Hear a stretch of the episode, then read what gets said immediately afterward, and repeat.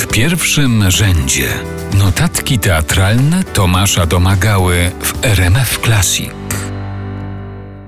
Czasem w teatrze wystarczą dwie aktorki i kurtyna. Król Edyp Nikolasa Sztemana z Schauspielhaus w Zurychu, podobnie jak sofoklesowy dramat, zaczyna się informacją, że na Teby spadła zaraza. Żelazna kurtyna opada na scenę, a my razem z dwiema aktorkami opowiadającymi tę historię zostajemy odcięci. Oddzieleni od świata, od ludzi, ale i od rozumienia spraw, których człowiek pojąć nie może. Przez następne 90 minut kurtyna podniesie się tylko bodaj dwa razy i to dosłownie na centymetry, jednak nie dowiemy się, co się za nią znajduje. Jedyne, co zobaczymy, to malownicze kłęby teatralnego dymu. Dopiero w finale, gdy Edyp odkrywa swój los, żelazna kurtyna odsłania całą scenę. Pojawia się wtedy katarzis, to zapisane w tekście oraz to rodzące się podczas inscenizacji Sztemana. To uczucie dotykania jakiejś wielkiej tajemnicy ludzkiego losu, mignięcie czegoś więcej niż pozoru rzeczy. Szybko też okazuje się ono kolejną iluzją, za ową kurtyną jest bowiem jeszcze jedna zasłona, tym razem z czarnego materiału, nieprzenikniona jak nicość. Edyp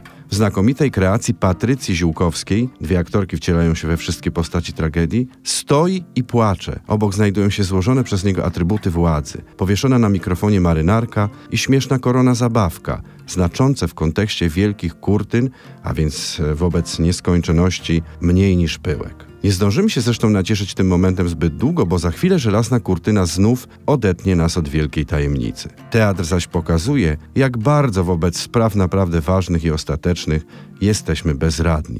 Wielka w tym zasługa aktorek wcielają się bowiem w postaci tragedii Sofoklesa, wkładając je na siebie i zdejmując niczym teatralny kostium. To prawdziwie mistrzowski duet Alicji Aumiller i Patrycji Ziółkowskiej. Opowiadam tu o magii szwajcarskiego przedstawienia, żeby przybliżyć Państwu naszą rodaczkę, urodzoną w Sokołowie Podlaskim wybitną niemiecką aktorkę polskiego pochodzenia. Patrycja Ziółkowska wyjechała z Polski z rodzicami tuż przed stanem wojennym. Studiowała w szkole aktorskiej w Bochun, by pracować potem na najlepszych niemieckojęzycznych scenach w Hanowerze, Berlinie, Hamburgu oraz Zurichu. Jej największym dotychczasowym osiągnięciem jest wspaniała rola Małgorzaty w dziewięciogodzinnym Faustie, wspomnianego to już Nikolasa Sztemana, pokazywanym na Salzburskim Festiwalu w 2011 roku. Cóż, cudze chwalicie, swego nie znacie. Trzymam kciuki za karierę pani Patrycji i mam nadzieję, że zobaczymy ją wkrótce w Polsce.